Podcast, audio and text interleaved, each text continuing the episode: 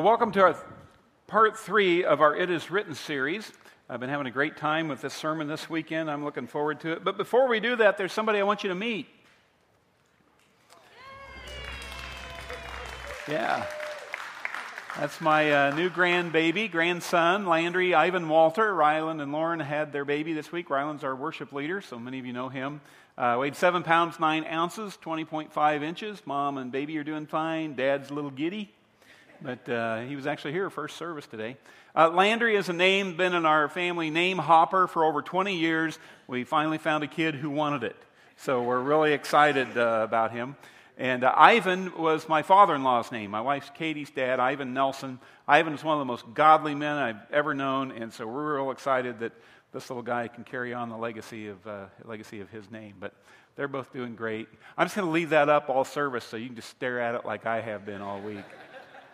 And uh, no, actually, we're going to jump right in. Pick up where we left off last week. On your notes on the screen, 2 Timothy 3 16 through 17 says, All scripture is God breathed and is, say the next word with me, useful.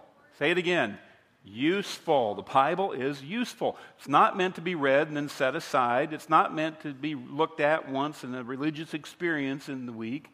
No, it, the Bible was intended to be used to be used in your marriage, used in your finances, used in your job, used in your health, used with your kids, every area of your life. Teaching, rebuking, correcting, training in righteousness. Okay? It's to be used. So that the servant of God may be thoroughly equipped for every good work. And so, my goal for this brand new year is, is to give you the two most important disciplines of the Christian life. One is to pray. That's why we're doing tw- pray first, 21 days of prayer. And we're not going to just pray for 21 days and then stop. The goal is 21 days is enough time for you to establish a habit that you can carry with you through the rest of the year, carry with you through, uh, really through the rest of your life. That's one of the wings of the Christian life is prayer. The other wing is the Word, the Word of God. You got to learn it, love it, and live it. Both wings. You need them both if you're going to soar. So today I want to uh, talk to you about why the Bible can be trusted. Uh, Jesus said, Matthew 24, 35. Heaven and earth will pass away, but my words will never pass away. How do we know? How do we know the Bible can be trusted? And so the, this message today is apologetic in nature. And when I say it's apologetic, I don't mean that I'm apologizing for the Bible. And folks, when it comes to the Bible, I ain't apologizing for nothing. Okay? That's bad grammar, it's good preaching. Okay? I ain't apologizing for nothing. But apologetics is a term that, that refers to the branch of theology that's concerned with the defense and rational justification of Christianity. Okay? Apologetics is a method of argument, it's how you prove something is valid and true. And I'll just tell you flat out, I'm not skilled at, at, apologetics. It's not one of the disciplines that I have pursued. For me, God said it, that settles it. I just read it and do it, read it and do it. But fortunately, there are others who are very skilled in this area.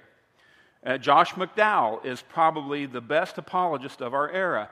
And if you've never read his books, More Than a Carpenter or Evidence That Demands a Verdict, I'd encourage you to read them. Go to his website, check out his information. Uh, Lee Strobel is another one that's great at explaining and defending the faith. Lee Strobel was an investigative reporter for the Chicago Tribune uh, and just a rough, tumble uh, journalist. And his wife got saved, and it made him mad because he was an atheist. And so he set out to investigate the Bible to prove to her that it was a bunch of bunk and was wrong. And instead, he came to the conclusion that it was true and gave his life to Christ. And he spent the rest of his life defending the Bible and the faith. And so his books, The Case for Faith and The Case for Christ, are excellent. I highly encourage you to read them. But today, I'm going to give you seven reasons why the Bible can be trusted. And the first one is it is historically accurate. It's historically accurate. And that flies in the face of those who would say, well, you know, the Bible's got some good principles, it's got some good teaching, but, you know, the, uh, the stuff in there about Noah and the ark and Jonah and the whale and Jericho and the walls and all that, that's, those are just myths and stories. Those are just all made up. The problem with that is, is that history supports the Bible. The Bible's not just a book of principles, it's accurate historically. The Bible itself says, For the word of the Lord is right and true. Historians would tell you that for something to be historically accurate, it has to pass three tests, not just biblical history, but for any history. And the first test is it has to include eyewitness accounts. It can't just be based on hearsay stories from third parties. It's got to include eyewitnesses who saw the stuff happen. Most of the Bible, the books, are written by the eyewitnesses. They're written by the people who were there and saw what happened. The Gospels are written by the men who lived and walked uh, uh, with Jesus. They saw the events happen. Eyewitness accounts. Second, uh, historical documents must be recorded and copied with extreme care. And in this area, the Jewish scribes, uh, had, they had a standard that no one else uh, has ever had in regarding uh, recorded history. I mean, they didn't, they didn't transcribe it word for word, they transcribed it letter for letter. When they, when they would transcribe one of the scrolls of the first five books of the Bible, you know, they didn't just count the words, they counted the letters. And so when a scribe was done, he'd give it to his scribe supervisor, and he knew what the middle letter was in the first five books of the Bible. He would turn to that letter and then count the letters back to the beginning and count the letters to the end of it. And the numbers had to match. If they didn't, they burnt the scroll. It may have taken the guy months to copy it, but it's corrupt. They couldn't use it, so they burnt it. That's how meticulous they were in recording and copying uh, the Word of God. In 1948, they discovered the Dead Sea Scrolls. And the Dead Sea Scrolls, they were a thousand years older than any Hebrew manuscripts that we had at that time. So our ability to look at, at the Hebrew uh, scriptures jumped a millennium. It jumped a thousand years in, in that one discovery. But when you lay out the manuscripts we had and the Dead Sea Scrolls, they matched letter for letter. That's how meticulous they were when they uh, transcribed God's Word. Uh, third, uh, there must be archaeological confirmation. And, and that's true with the Bible. For a number of years, I was a member of the Biblical Archaeological Society. And in 1984, I took a trip to Israel, visited a bunch of archaeological sites, got to see for myself the ruins and the artifacts they were discovering. And they're finding stuff over there to this day that confirms the Bible over and over and over again. And, you know, skeptics, they, they keep thinking that they're going to find that one thing that proves that the Bible's not true. And Dan Brown and Tom Hanks have made a gabillion dollars with these silly, you know, books about, you know, the myth that the Bible's not true and all this stuff. And it's just the opposite. Archaeology confirms again and again and again that the Bible's historically accurate. Number two, the Bible, you can trust the Bible because it's scientifically accurate. Uh, God is the God of the universe. God is the one who created the laws of the universe, the laws of science, mathematics, astronomy, physics. And so when God's word talks about these things, it's true. Psalm 148 Let every created thing give praise to the Lord, for he issued his command and they came into being. He set them in place forever and ever. His decree will never be revoked. Now, the Bible is not a science textbook, and so it doesn't use scientific language. But the Bible is still accurate scientifically. Uh, in 1861, the, the French Academy of Science came out with a pamphlet titled 51 Incontrovertible Scientific Facts That Prove the Bible is Wrong. And since 1861, all 51 of those scientific facts have been proven to be wrong. The Bible was right, the scientists were wrong. The Bible's not only accurate in what it says, it's accurate in what it doesn't say. Because there, there was a settled science in the time of the writing of the Bible. But none of those things that were widely accepted by science that were wrong, none of them found their way into the Bible. The Bible didn't buy into the settled science of, of the day. It didn't buy into the errors that were commonly held by the scientists. For instance, science of that day believed the earth was flat. It wasn't until the 1400s that science began to consider that the earth was round. But 2,600 years ago, the Bible said God sits enthroned above the circle of the earth. And the Hebrew word there for circle is the word for sphere or globe. The Bible said the earth was round before Columbus ever set sail. Why didn't the settled science that, that the earth was flat show up in the Bible? Well, maybe man didn't write it. Maybe God did. Maybe God protected his word so that it was true and flawless. Another common belief uh, back when the Bible was written is that the earth had to be held up. Uh, the Greeks believed that the earth was held up by Atlas. And you know, you've probably seen the statue of the, of the guy, looks a lot like me, uh, the guy that, you know, he, he's holding the, the earth on his, on his shoulders.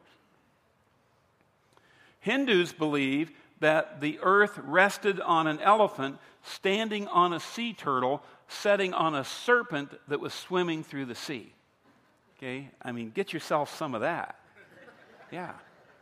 the Egyptians, you know, the, the mathematic geniuses, the architectural geniuses that built the pyramid, they believed that the earth was resting on five pillars. Now, what's interesting is, is that Moses was schooled in Egyptian thought. Moses was raised in the household of, of, of, Pharaoh. He would have been exposed to, to Egyptian thought, yet none of the errors of Egyptian thought made their way into the first five books of the Bible that Moses wrote. Didn't make its way into the creation account. Why? Because God preserved his word from error. In fact, the oldest book in your Bible, the oldest book in your Bible is the book of Job. Uh, you know, after creation, the, the next event that happens in the Bible is the story of Job. And Job said this He said, He spreads out the northern skies over empty space, He suspends the earth over nothing. Well, how did Job know that? Maybe the Holy Spirit of God told him that when Job was writing down his story. You know, my wife, when, when she was a kid, she was in science class, and, and the teacher told him that the universe was collapsing. You know, it was settled science when we were kids that the universe was collapsing in on itself. And Katie told the teacher, she said, You know, I don't, I don't believe that because the Bible says eight times that God stretches out the heavens. Well, guess what? Settled science now is that the universe is expanding. Well, the Bible knew that. The Bible knew that long before we did. During the time the Bible was written, science believed it was possible to count the number of stars. Hipparchus in 150 BC counted the stars, counted 100, uh, 1,022 of them. And uh, 300 years later, uh, Ptolemy, the, one of the heroes of astronomy, said, No, no, Hipparchus is wrong. No, there, there is actually 1,026. Hipparchus missed four. But 2,600 years ago, Jeremiah wrote, The stars of the sky cannot be counted. Medical science medical science of those days. Hippocrates was the father of, of medicine. In fact, doctors today still operate under the Hippocratic Oath. Hippocrates believed that four things determined your health. Four things black bile, yellow bile, phlegm, and blood. Okay? There, there's four topics that'll clear an auditorium if you, if you want to start talking about those. Okay? But, but that was the prevalent medical opinion for hundreds of years. And, and they believed that too much blood made you sick. In fact, you know, uh, uh, King George of England, the one that we revolted against, King George's medical doctors were operating under these principles, almost killed him because they were, they, were, they were treating him according to these principles. George Washington, our first president, they, they was killed by his doctors because they bled him to death because they thought he was sick and he, they had got to get the bad blood out. So they put leeches on him and they were cutting his neck, bleeding the guy. If they just would have looked at the Bible, Leviticus 17 says, For the life of the body is in its blood. You know, if somebody's sick, they don't need less blood. In fact, they may need more blood. They may need a transfusion. That's one of the reasons why we do blood drives, because it's biblical. In the Middle Ages, the uh, bubonic plague swept across Europe, killed one of every four people. 25% of Europe died from one disease. Why? because they didn't understand the concept of contagion. They didn't understand that you could pass a disease from one person to another with contact. And, uh, and so you know, they just would have read Leviticus 13. It says, uh, bring the sick person to the priest. The priest will quarantine the person for seven days. The Bible says if you get the sick person away from you, they'll get better and you won't die from the same thing. It's in the Bible oh, the whole time. Why? Because man didn't write it, God did. God knew that. Read this verse with me. And the words of the Lord are flawless, like silver purified in a crucible, like gold refined seven times. If you'll begin to believe that, it'll change your life. Number three, you can trust the Bible because it is prophetically accurate.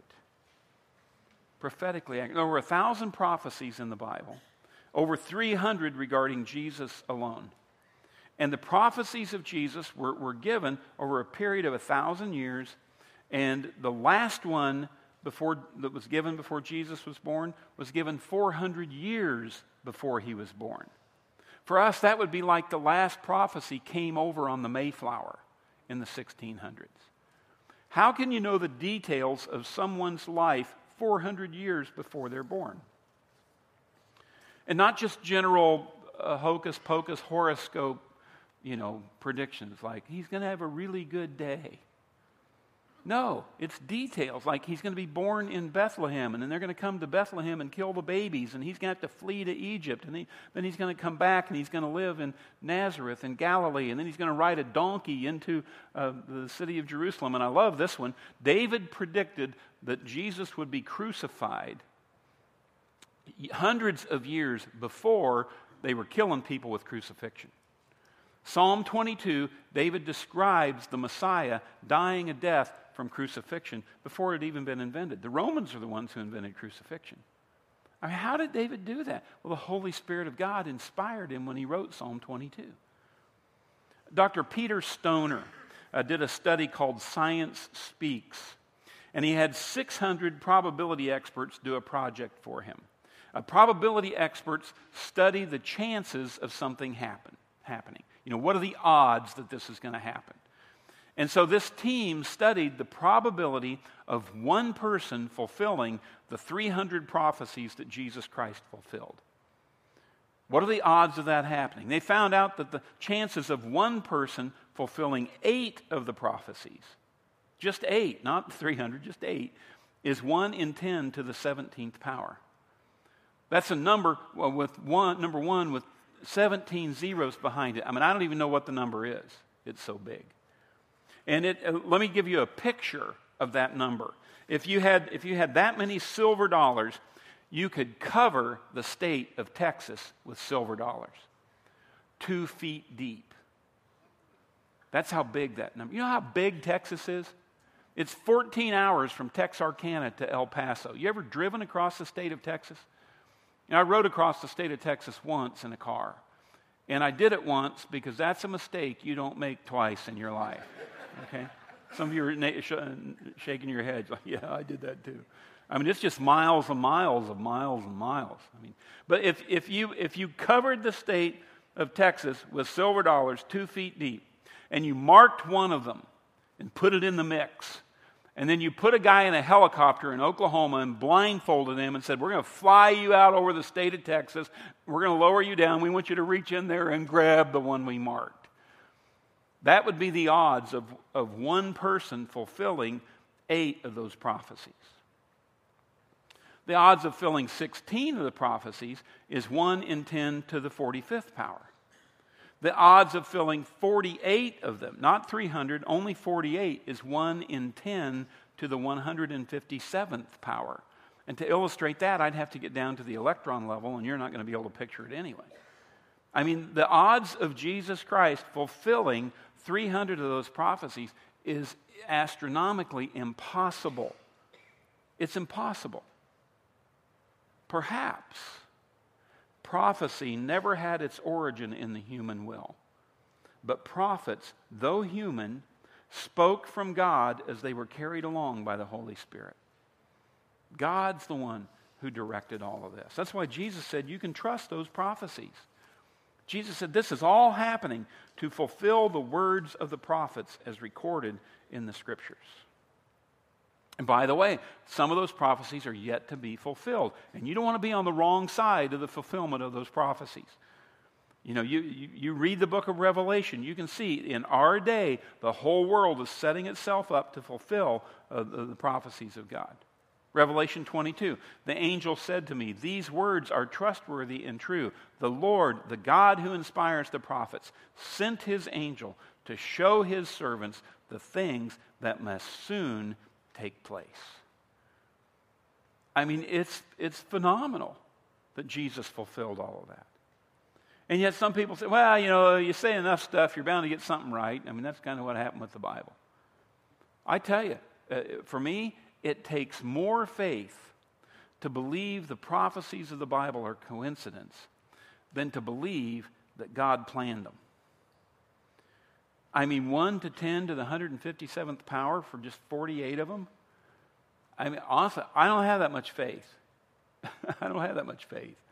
I got enough faith to believe that God's sovereign, God planned it, God made it happen. Next, the Bible can be trusted because it is thematically unified. It has one theme and it, it, it, has one subject. It tells one story. And that would be understandable if it were written by one person. But the Bible was written by 40 different writers over the course of 1,600 years on three continents, in three languages, in 12 different countries. And yet they all write about one theme and one person without contradiction.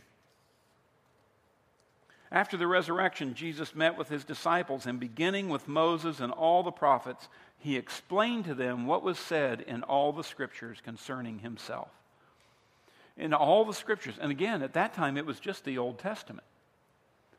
You know, I told you last week that the, the, the, the Bible is about Jesus. I mean, you read the Bible, find Jesus. Read the Bible, find Jesus. One of the great Bible study guides of our era is, uh, is a book written by Henrietta Mears. It's called uh, What the Bible is All About.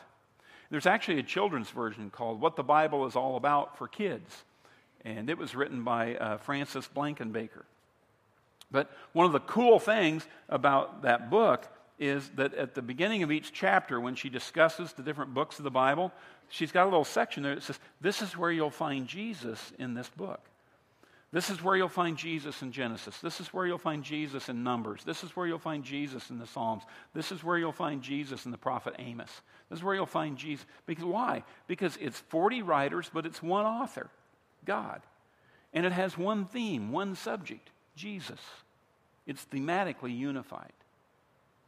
Number five, the Bible can be trusted because it is trusted by Jesus. It's trusted by Jesus. People say, Oh, I love Jesus, but you know, I don't know about that Bible. I mean, I don't know about that book, but I love me some Jesus. Well, I don't think you can trust Jesus without trusting in the Bible.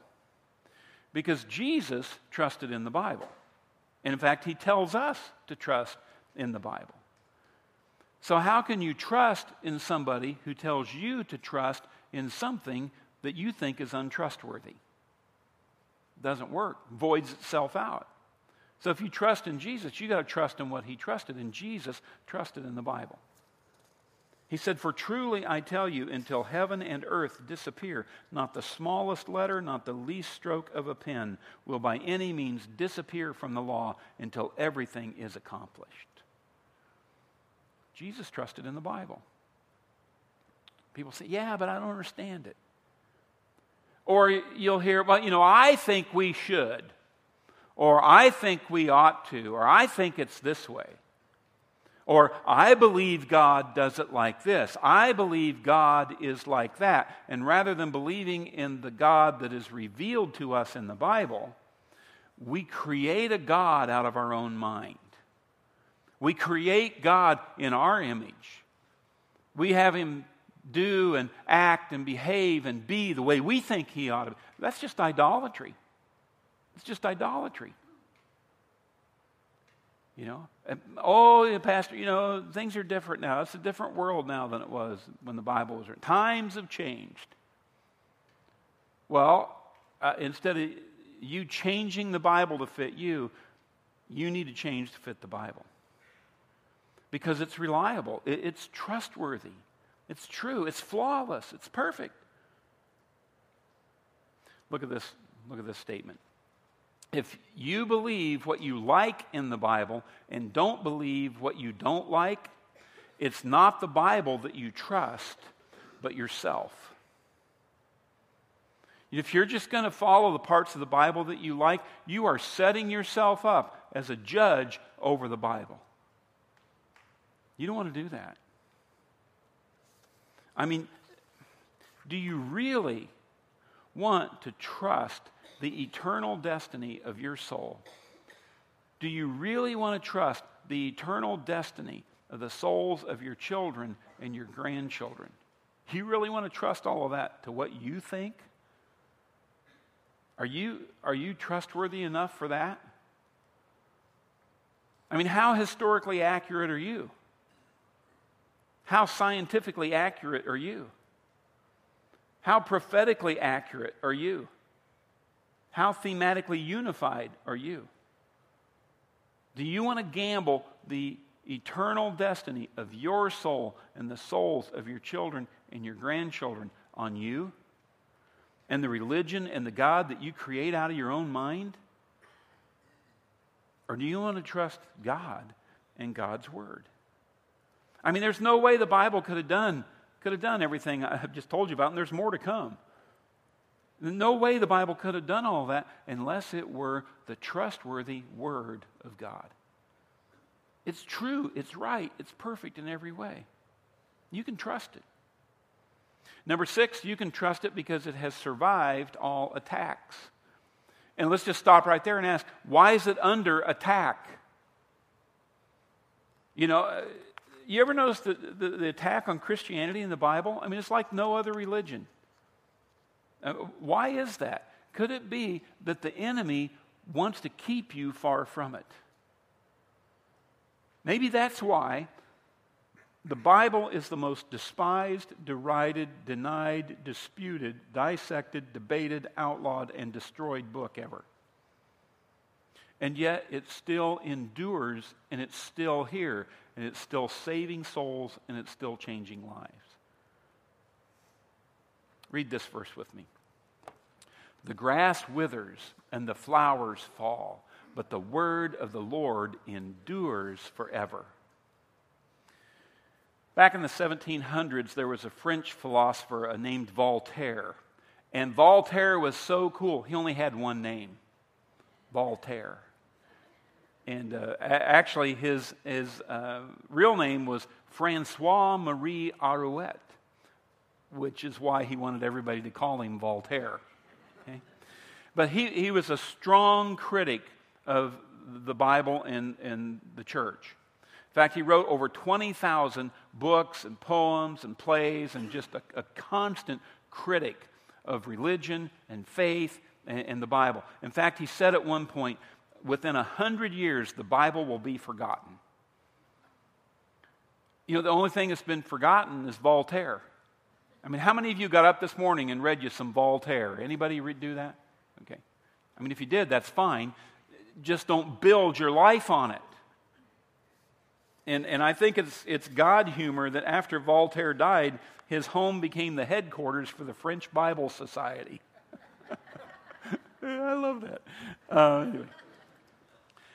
But every one of us, every one of us needs to decide what is going to be the first and the final authority of my life? What's going to be the first? What, what am I going to go to first? What's going to be the final? What has the final say in my life? And I use the word authority intentionally because I don't just come to the Bible for my little kumbaya moments. I don't come for a pep talk to get me through the week. No, I'm living it. I am building my life on it. I want it to be the foundation of my life. I want to get into a group and, and explore it. I want it to be my first and final authority. And there may be times when, when, the Bible says things I don't agree with. There may be times when it tells me to do things I don't want to do, but I don't get to make up the rules in the Bible. I just get to follow them.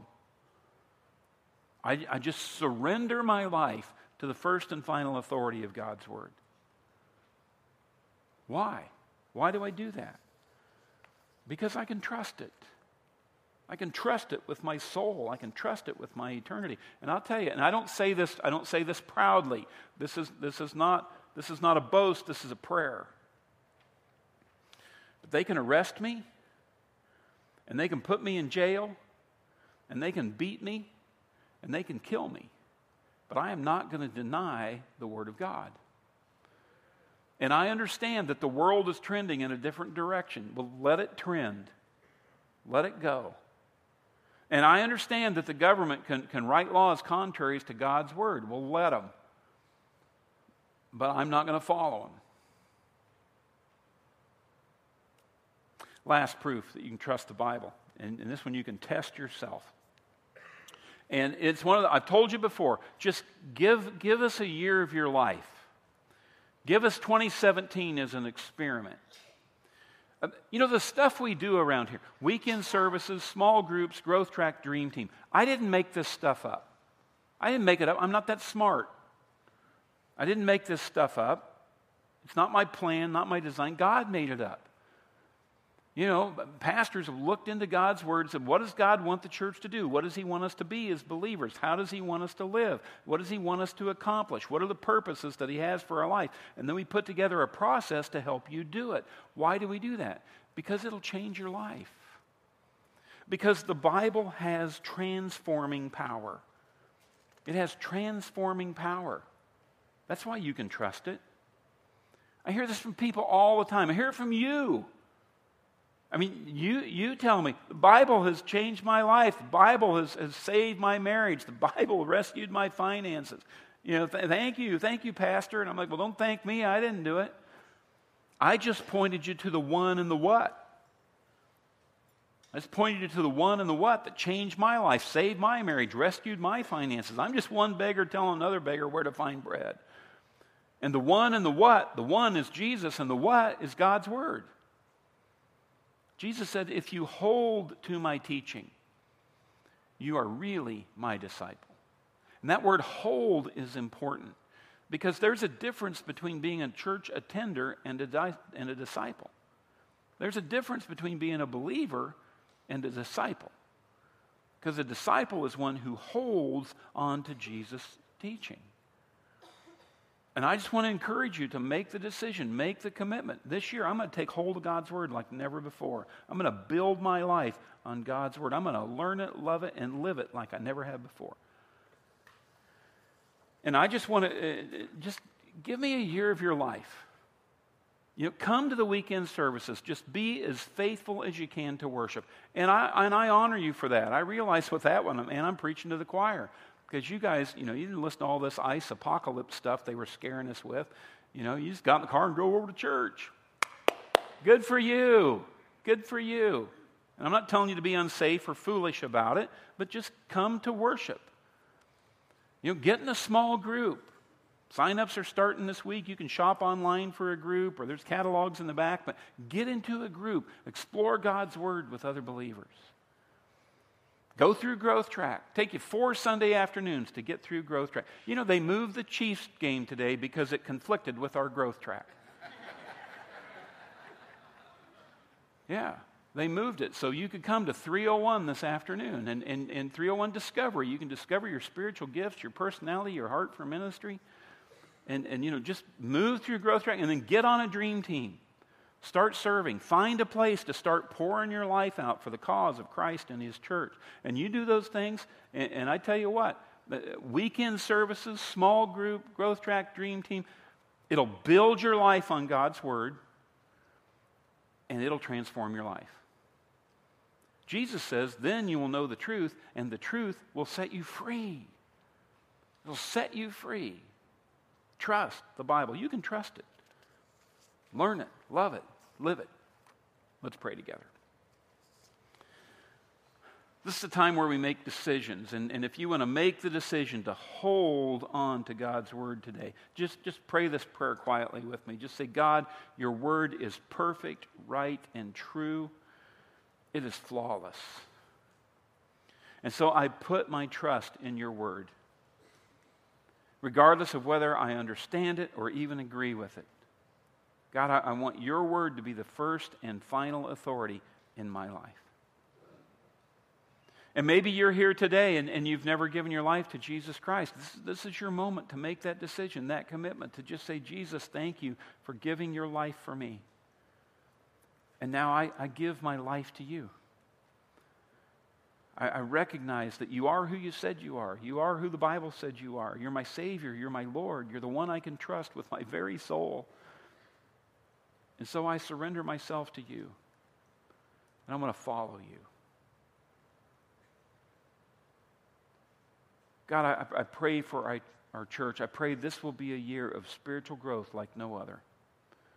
I, pr- I pray that you will do a transforming, a healing work in the hearts and lives of our people, and that you will set us free.